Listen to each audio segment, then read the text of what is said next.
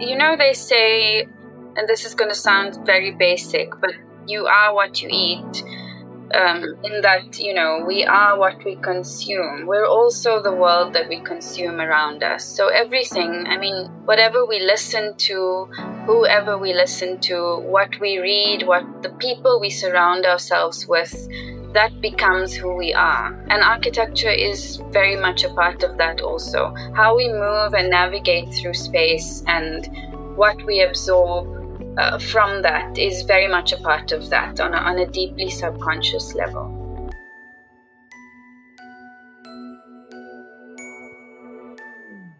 This is the Latitudes Podcast, the voice for art from Africa, and I'm your host, Refilwe Mpakanyane. Powered by i2 Art Insure, Season 1 of the Latitudes podcast explores new ways of accessing and thinking about the contemporary visual arts from Africa, while also building a robust archive of thought leadership. Are you an art enthusiast or collector looking to safeguard your valuable assets? Look no further than i2 Art Insure. With the company's unique understanding of both the art world and the insurance industry, i2 is equipped to handle the distinct risks associated with insuring your acquisitions. Whether your pieces hold aesthetic, historic, investment, or sentimental value, i2 has you covered. Visit i2.co.za or contact your broker for more info. i2 Art Insure is an authorized financial services provider.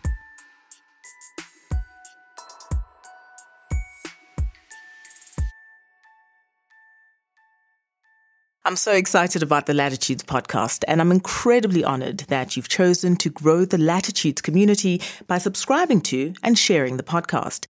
My guest today is award winning architect Professor Sumayya Vally, and she joins me to talk about architecture as an artistic medium, as well as to explore its impact on local social narratives. Sumayya is the principal of the award winning architecture and research firm called Counterspace.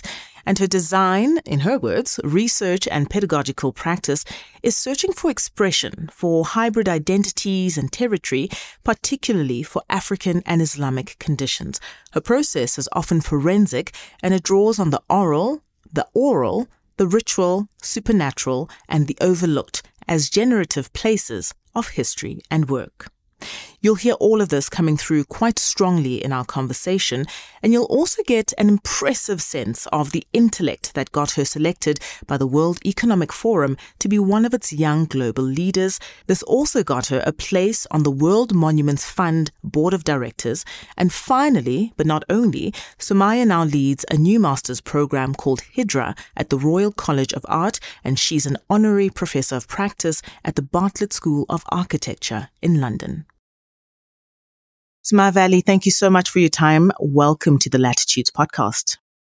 Thank you so much for having me. It's so wonderful to be here and to be having a conversation with South Africans, especially in the context of art. So it's incredible that you're doing this podcast, and I'm delighted to be your guest. Oh, that's fabulous. so, our conversation, Sumayya, is exactly that. It centers around the practice of architecture as an artistic medium, uh, as well as its impact on local social narratives. So, in many ways, we're preaching to the choir on this particular platform when we extol the wonders of architecture as an artistic medium with the ability to transform as well as to influence communities and society, right?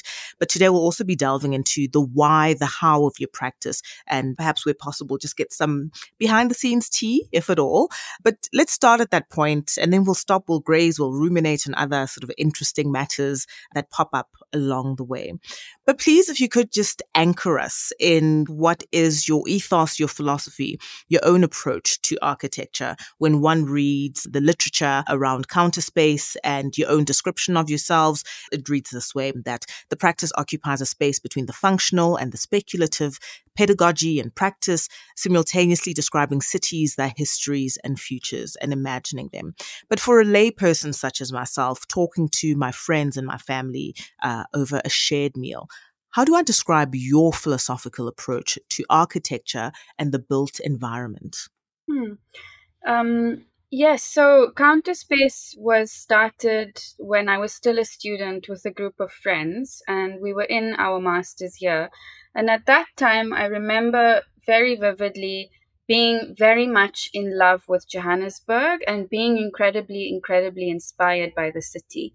And I think I couldn't articulate it at the time, but I felt very deeply that what I was seeing around me in the city, you know, really being witness to the goings on of the city, the rhythms of the city, seeing people live in the city and find ways to make the city home, especially despite being so excluded from our city's built environment. I found very, very interesting as fuel for practice.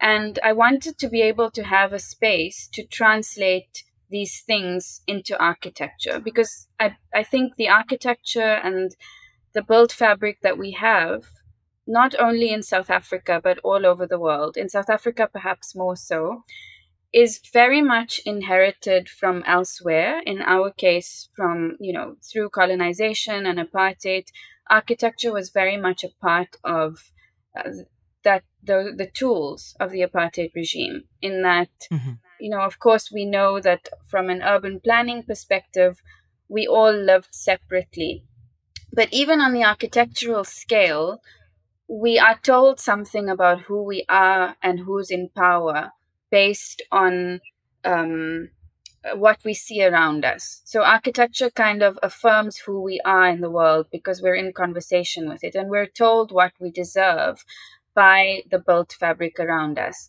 And I am very much a believer that there are so many design languages waiting to happen from Johannesburg from our context, from our conditions, from our identities. And I wanted to see this manifest. I felt that from what I saw around me in the canon and what I saw in the profession, this was not really happening. We were somehow not investing in imagining from our identities and our perspectives. And I believe so deeply in that. And and that's why Counterspace was formed. Yeah. I mean, that is such a beautiful synthesis and crystallization of your philosophy and why you work and how you work. And what really just hit me right now when you talk about the way our cities are, pla- are, are built and our buildings are made and planned uh, says so much or informs us, right? Whether on a subconscious level, yes. who we are, what we deserve in our place in society. You just put me in mind of reading about, you know, apartheid laws, literally legislating mm. how rooms for um, domestic workers, for maids, yes, could be built. So that kind of legislation, it wasn't just spatial apartheid and spatial planning regarding how far apart we must live uh, apart yes. from each other and how, but down to the if you have a black uh, servant living on yes. your court, uh, in, on your premises, they will have a room that is so many square meters large with a window that is only so big and positioned yes. high up on the wall because they can receive some light and some air, but they may not and should not be seen by visitors, by yourselves, etc.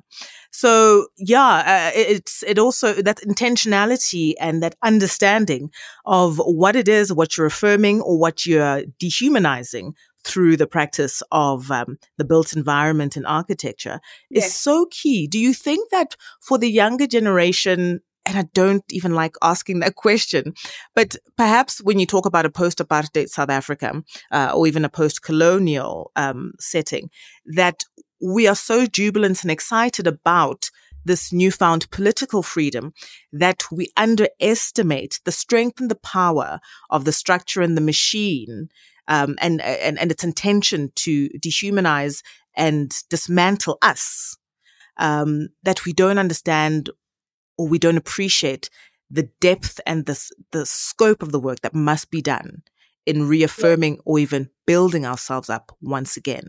And the minutiae unfortunately yes. of that de- that you know that perversion that happened before. Yes absolutely. I think it is uh, the, the the architecture is so powerful because it is completely subconscious. We are all born into the world, and we're born into a built world, so to speak.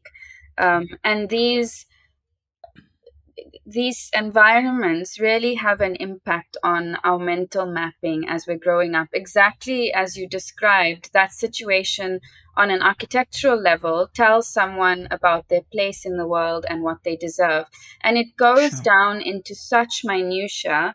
Um, and, you know, colonization and apartheid really were so meticulously planned down to the smallest detail that even to the scale of dust in Johannesburg, black settlements were placed in the direction that wind blows and blows dust from mine dumps onto townships so that townships are covered in yellow dust and that has meant that there's generational lung disease and it goes on and on and on. From the macro scale to you know placing people next to toxic buffer zones, or for, in the case of apartheid, for white people, uh, placing white people next to zoos, parks, and trees so that they wouldn't have to interact with other races through these beautiful buffers. You know, that, that's thinking about it on a macro scale. But on every single scale, you know, the way that bodies walk in public and the distances that those bodies need to traverse down to, sure. as you said, the room and the architectural scale or the kind of facilities that were provided and what those hospitals and schools looked like and then down to the scale of dust on on every single level it's so resilient and so meticulously mm-hmm. planned that it is completely systemic and we need to be able to understand that i think if we don't we run the risk of perpetuating legacies and perpetuating ways of building without deeply thinking about where they're coming from. And then we're standing in a certain kind of politics that we might not agree with. Mm, mm, yeah.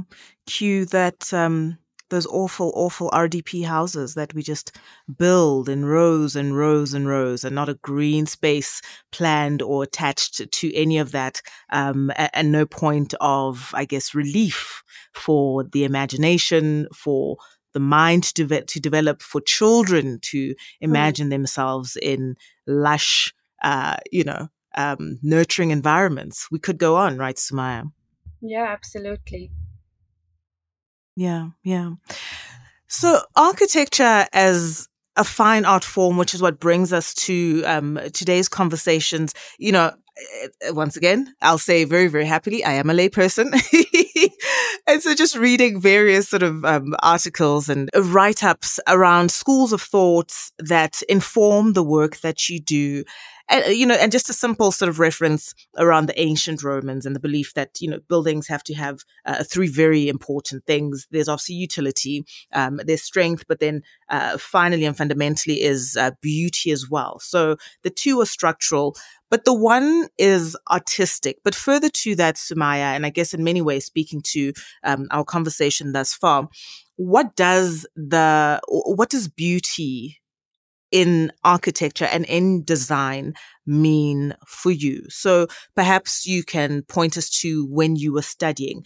Who were you reading? What practitioners were you looking to to inform that uh, that thinking? Um, but also as you think about the work that you do, Sumayya, the place of beauty in the work that you do is what, if at all? It's absolutely fundamental. I think that there is no deeper political power than that of beauty. And I think when we think about projects, and if we take South Africa, for example, you mentioned RDP housing. We think about architecture so often in terms of service delivery because there are huge wrongs in our country that need to be righted. But if we negate the project of beauty, then we're not giving this deeper social level, this deeper level of social justice, an opportunity to manifest. And if we think about the ways of being that we come from and our cultures, beauty has always been central to how we live. There was no distinction between ornament and function.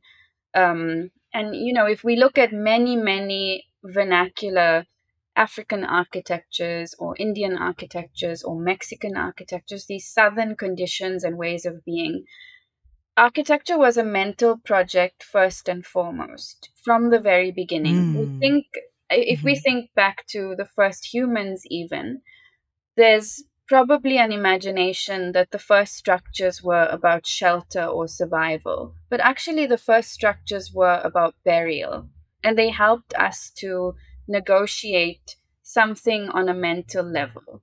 And you know, this this project of memorializing, this project of remembering, this project of honoring, that is at the depth of what architecture is about. And I think that Yeah. there is so much power in architecture manifesting on an aesthetic level and in terms of how we feel in a space, emotion and beauty. That capacity for it to move us is immense.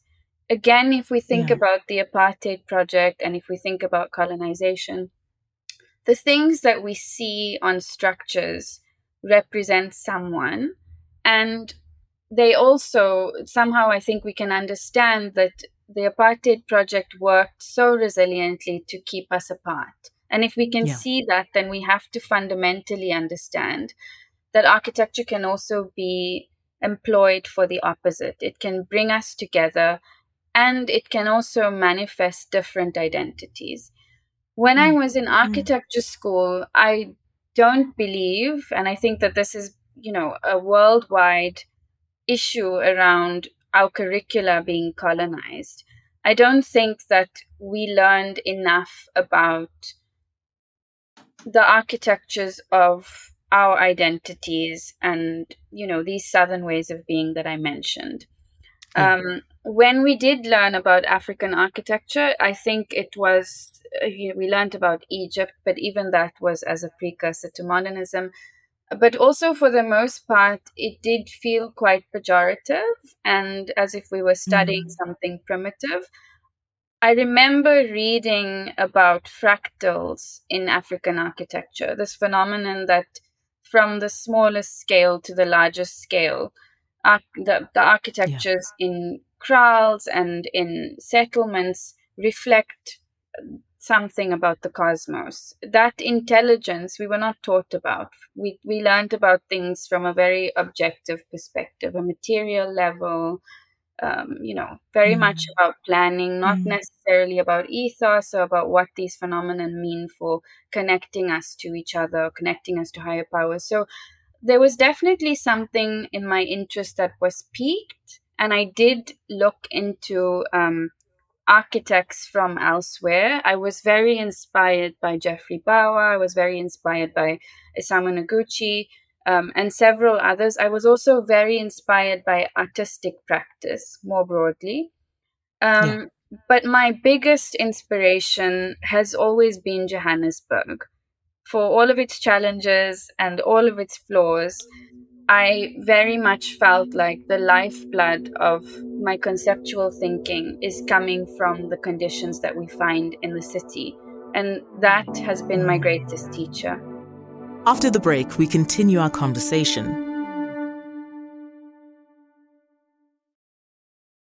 When it comes to fuss free flying, Lyft is South Africa's most flexible airline. With up to 25 daily flights, three major destinations, fee free changes and cancellations, as well as Lyft Premium, the business class inspired offering, Lyft caters to all travelers, even those with small dogs. Their dog friendly flights mean you can fly with your small dog in the cabin. Plus, you can look forward to free coffee and snacks on every flight. Experience Lyft for yourself. Visit lift.co.za to book your seat.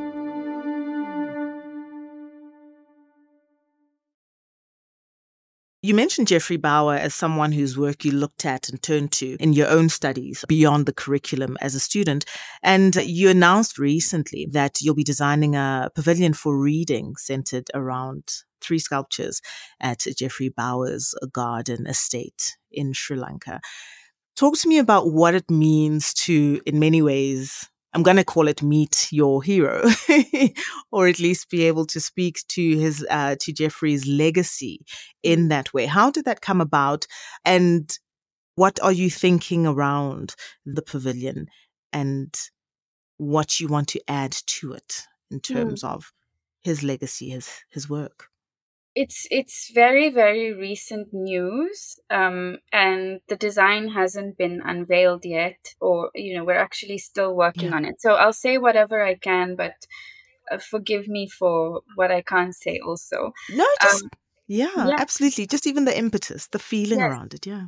Absolutely. So uh, geoffrey was i mean he was such a giant in terms of what he did Minnette de Silva and Geoffrey Bawa were really the first architects to work with vernacular intelligences and think about them in completely new ways. So they created these structures that were uh, incredibly modern, but at the same time, they employed ways of being, ways of thinking, forms of decoration that came from vernacular Sri Lankan architectures. And so mm-hmm. you'll see often in Geoffrey's buildings that the way that he built, uh, he really incorporates many, many different styles and is, in a way, of its own genre and you know it's it's n- not comparable to anything else at the time uh, they were really pioneers of this kind of movement the way that they allowed the weather to enter into the building is mm. completely mm. non-Western. And you'll see I, have um, spent some time in Geoffrey's own home, which yeah. is called Number 11 in Colombo. And you'll see very often in the home that there are courtyards and there are places where, you know, the rain literally comes into the house. And there are trees that are growing in the home. And it's such a beautiful way to live, to have the climate present in the house um, you know, in, in some areas uh, where you can actually witness a tropical thunderstorm from inside the home and you have this close Beautiful. relationship with nature. It's completely non Western. I think in many non Western languages, there is no concept of environment. It's nothing that's outside of ourselves. We see ourselves on the same plane as everything around us. And that mm-hmm. sensibility is something that I find uh, really, really inspiring and interesting about his work. But there are so many things in, in terms of how resourceful he was. You know, uh, a lot of his work was at a time of sanctions and nothing could be brought into the country. So he worked with recycling doors and columns and aspects of traditional architectures and he brought them into these very very modern structures and every single mm-hmm. element was handmade um, and you know down to door fittings and light fittings everything was completely thought about um, and nothing was assumed as you know you can buy this off the shelf and, and bring it in and the other thing is that he really imagined a place not from the top down but as a series of experiences or a set of scenes. Uh, it's said yeah. that he designed a building like an experience through a garden. And he very much centered the body in space and the, this experience of looking ahead and being in space rather than this top down approach, which again, I think can be considered something that is uh, quite Western. The zenith yeah. view of arrogance that you look at things from the top down without considering the experience of the body in space. Yeah, um, yeah. And it's been, I mean, it's been incredible for me to have the opportunity to be in his garden and to be working on a project there now. I first um, made contact with the Geoffrey Bawa Trust when they invited me to be their memorial lecture honoree last year. Mm-hmm. And mm-hmm. the lecture just happened to take place around the 9th of May, which is the height of a moment of public protest that the country has faced. And yeah. I remember that, you know, when I was on my way to the airport and I was about to get onto the plane, um, the trust called me from Sri Lanka and said, You don't have to come. This is a huge moment of political turbulence, and we completely respect your decision if you would like to you know, stay. We can think about postponing or doing something online. And I was very scared at the time. I didn't know what mm-hmm. to do. And I asked them, what is the trust take on this moment and what is your stance in terms of what's happening in the country and they said you know we really believe that at times of crisis and in times like this this is when we really have to use the power of art and culture to speak up and this is the time that we get to work and i said i have to go um, and I rewrote the lecture so that it was very much centered yeah. around this moment of political shift. Of course, working with my experience as a South African and a Johannesburger um, as a point of resonance. And we, I, I, think that meant a lot to them. Um, and, you know, it's been wonderful to be in conversation and in collaboration ever since. Yeah, I think that's absolutely beautiful. But uh, you don't give yourself enough credit, Sumayya. We are born and bred in Johannesburg, in Gauteng, and Laudium for you. Uh, we got this when it comes to facing danger. Unfortunately, not to trivialize something very serious. But, you know, to that point, Sumayya, you had a rather interesting conversation on Al Jazeera, the news network, where you were talking about exactly that the power of architecture to speak to important moments, to speak to significant political moments. And I just want you to elaborate on that for me because that is ultimately the hope of every artist, right? That in their work should be uh, contained the hopes, the dreams, or some important or vital point uh, that the audience or the person viewing it will find will hold significant and perhaps cause a shift. And I wonder how your view of architecture's power to do this um, looks like. If art is naturally political, architecture, of course, is political. How do you respond to political moments and address them? Um, I think first and foremost, there's there's something about the spirit of a moment of shift that somehow imbues itself in the work, and I think it is exactly that. That at moments of turbulence, we we can either have a fight or flight reaction and we can either somehow become numbed and become despondent or we mm-hmm. can see that as a call to arms and we can use our work and see the importance of our work in that moment and sometimes when i speak to a younger generation i feel that because there is a certain level of distance to these moments of political shift that it also feels like there's less at stake in the work. It feels like there can be a certain level of complacency because we haven't fully absorbed the importance of what it is that our forefathers did in order for us to have the lives that we have today. And, mm. um, you know, I think that having that proximity somehow is is very important and the more ways that we can find to educate the younger generation about these moments that we that our ancestors have had to go through for us the more we can ensure that this project is continuing because we really are standing on the shoulders of so many others and i hate to be mm-hmm. cheesy but we're you know we're standing on the shoulders of Nelson Mandela, we're standing on the shoulders of Malcolm X, of Steve Biko, of so many great people who have really made the lives that we have possible. That intergenerational conversation that you're sort of alluding to is one that I'm interested in because there seems to be that that disjoint in the South African context, but anywhere that you look around the world, mm. where younger people are looking up at, at, at older people and saying, either you misled us or you know you gave us um, false promises or empty promises uh, including you know that the, that Rhodes must fall moment that you alluded to when you were graduating in south mm. africa but it's a global phenomenon and i wonder um, how how do you have them in a way where you speak you are listened to they speak they also are listened to and we all have an appreciation for each other's perspectives but most importantly the end goal um, because in many ways I wonder if you are garnering that kind of goodwill and that making that space because ultimately you want that to also survive and be passed down along the line as your own buildings and as your own architecture stands way yeah. after you've left us um, as a signifier of these same philosophies.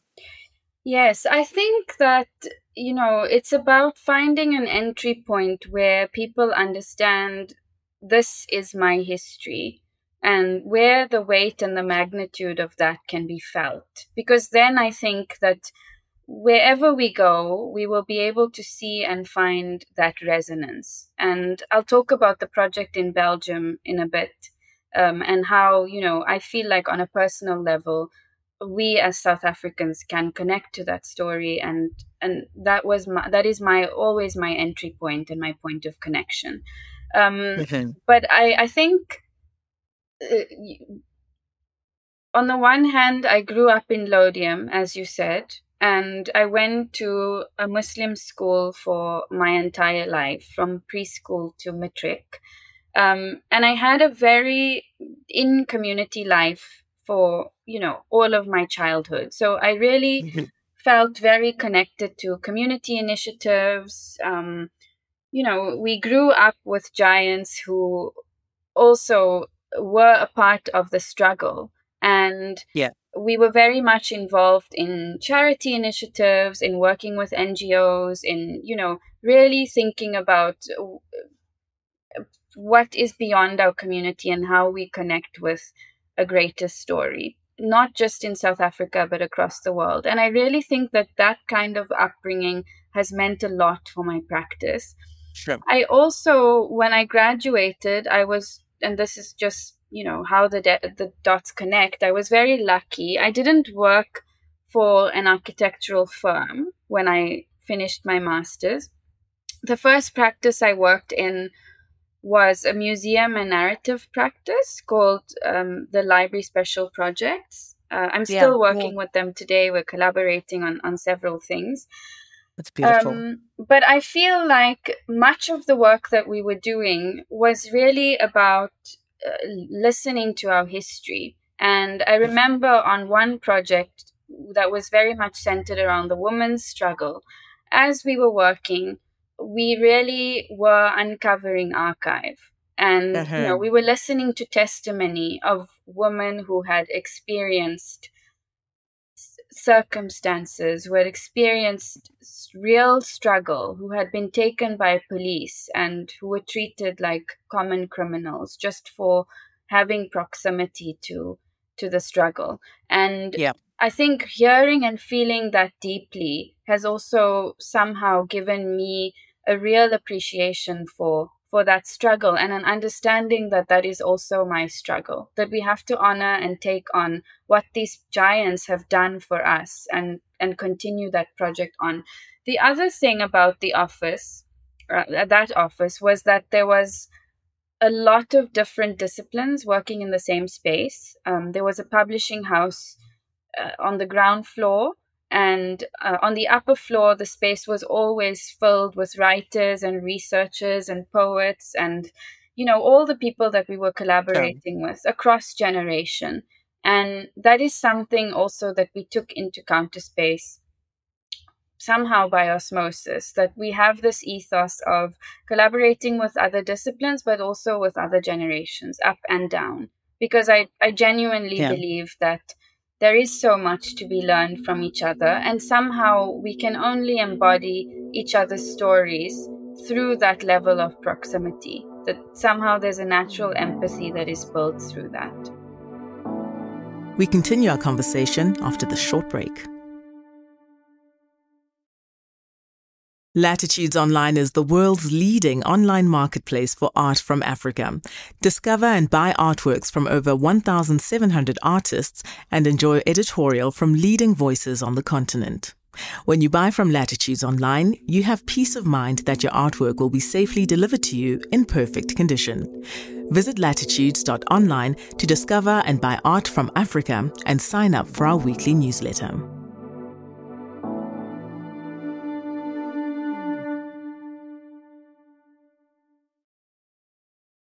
The projects in Belgium, this pedestrian bridge that um, I've seen the renderings of, which uh, you are building, incredibly evocative um, and a functional installation. Really, mm-hmm. it's a functional sculptural installation that sits astride a river and on these banks.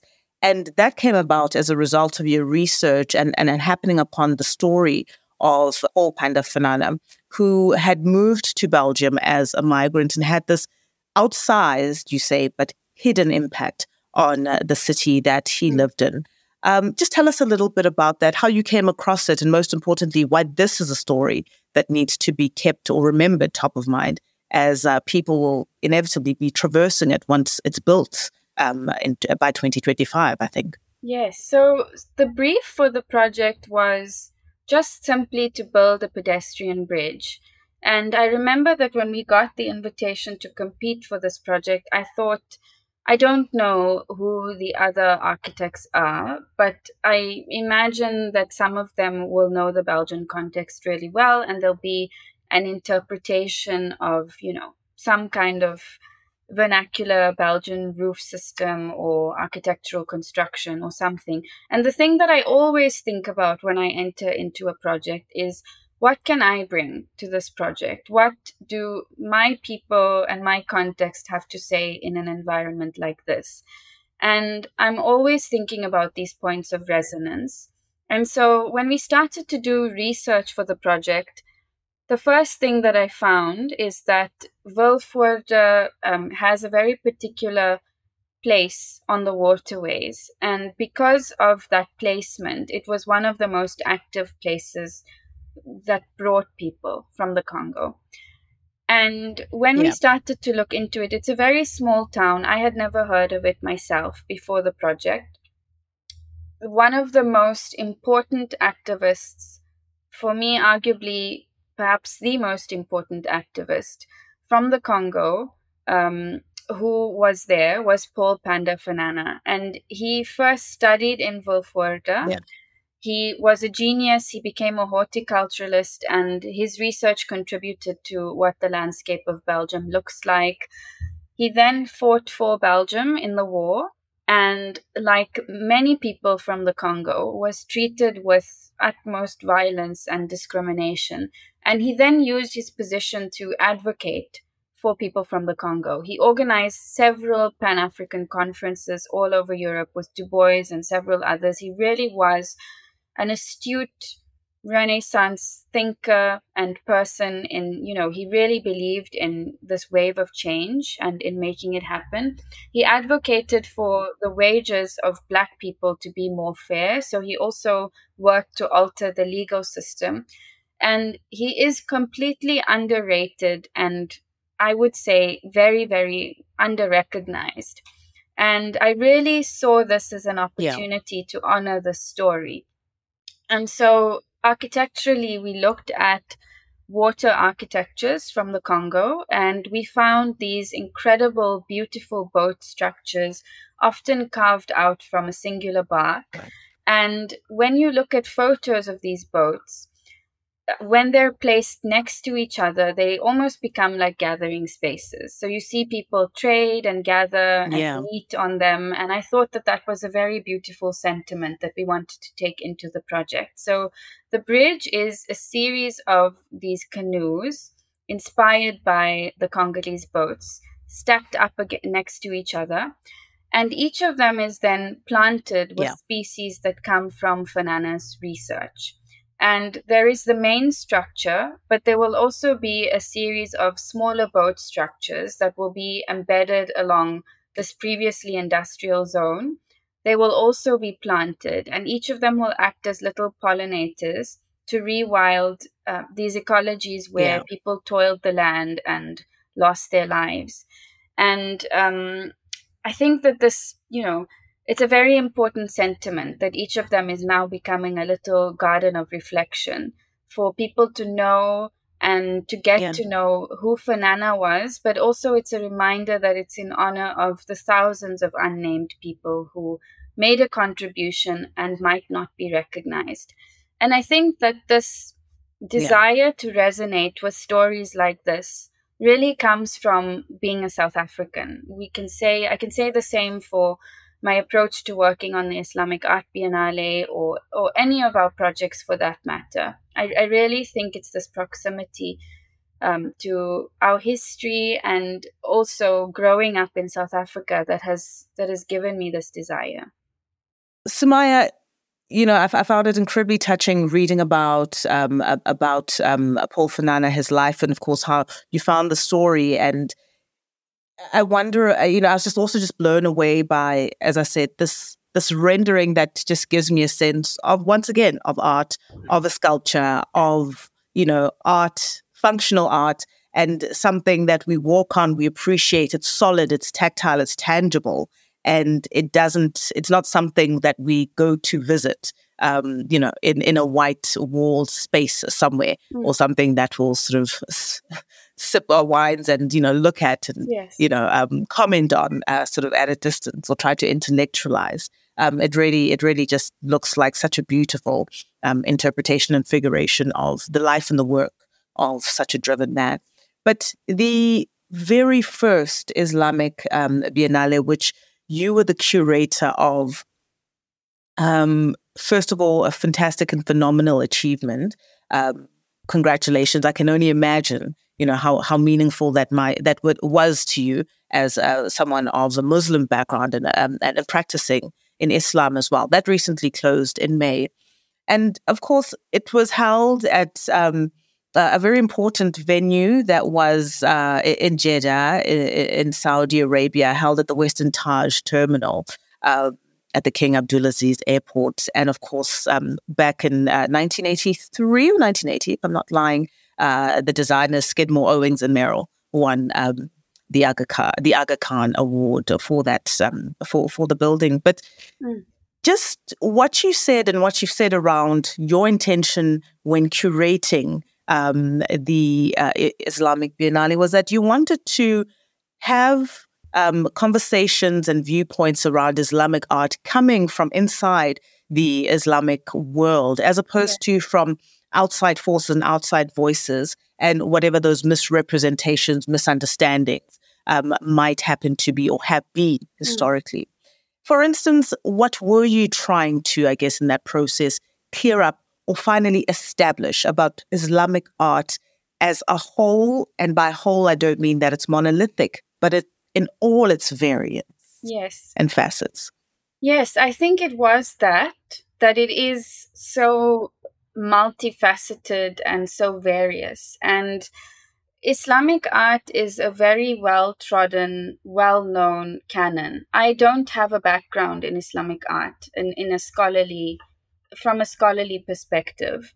But I do understand that, like much of the canon we have, that this canon is also, in a way, colonial. And of course, there is much that, you know, can be learned from the canon that we have around Islamic art. But it is, it, it comes from a 17th century definition from France. And it has always been defined from the outside uh, from these outward gazes that have kind of orientalized the canon. And it's always been defined either through geography or through, you know, uh, from a very kind of object perspective, through style and aesthetic and craft tradition, without really thinking about the ethos of the practice. And because of that, I think it hasn't really evolved. When someone says Islamic art, all of us have something in our minds. We think about domes and arabesques, we think about calligraphy, and we think about mosaic. And of course, those traditions uh, have made a fundamental impact on artistic canon worldwide throughout history. But I think that there's also so much to be said for the relevance and the resonance that Islamic faith, Islamic thinking, and Islamic philosophies can have on canon today. And if we think about philosophies that come from the faith, if we think about the impact that they had for so many political movements, if we think about Malcolm X and Muhammad Ali, if we think about Imam Abdullah Haroon from South Africa, there's so much to be said for the weight that these this thinking can bring from a decolonial perspective. And for me, I think these ways of being are oral they're oral they're performed and they're you know they're often to do with ritual and these things have a huge contribution to make to museology and to artistic practice it's like you said art is not about a white cube experience only. It's not about, you know, sipping a drink and being in a gallery. It's about being able to connect with these experiences and about seeing their relevance for our lives. And I wanted to work with a definition of Islamic art that is really coming from this place and that is thinking about these ingredients of belonging, these ingredients of community, how this sense of spirituality is constructed through the faith, and to use that as fuel for artistic practice. Sumayya, thank you so much for your time. I'm going to do something really cheesy and a little boring. Um, Oprah Winfrey had a favorite question that she says she used to ask people quite a lot at the end of the interview. And that question is, What do you know for sure? Sumayya Vally, what do you know for sure? I know for sure that there are always architectures waiting to happen in places that are overlooked. And that we have to hold hope in our practices because if we don't, we will fail. Do you think of yourself as incredibly brave as you move from your home of Johannesburg, which you know very, very well, or Gauteng in South Africa, which you know very well, and you go to these different lands and these different countries and communities and societies, and you dare to unearth and tell stories and create architecture that reminds them about their own history and their own society? Or is it an act of sisterhood and love and humanity? I hope it's an act of sisterhood and love, but I also just feel compelled to. I don't think I'm brave at all it's actually that I don't know what I would do if I didn't do that. And I actually I don't know that I can design without that. For me that is my call to design. It's my call to take up a pen and to imagine is is thinking about these stories and these histories. Sumayya, thank you so much for your generosity. Really appreciate it. Thank you so much. Are you an art enthusiast or collector looking to safeguard your valuable assets? Look no further than i2 Art Insure. With the company's unique understanding of both the art world and the insurance industry, i2 is equipped to handle the distinct risks associated with insuring your acquisitions. Whether your pieces hold aesthetic, historic, investment, or sentimental value, i2 has you covered. Visit i2.co.za or contact your broker for more info i2 Art Insure is an authorized financial services provider. Thanks for listening to the Latitudes podcast, the voice for art from Africa. Please support us by liking, subscribing, and sharing the podcast. Of course, we also welcome your reviews as these help other art enthusiasts find the podcast. The Latitudes podcast is hosted and produced by myself, Refiloe Mpakanyane, for the Rare Event Foundry. Spike Valentine is on technical for DBO Media, and a big thank you to the Latitudes team.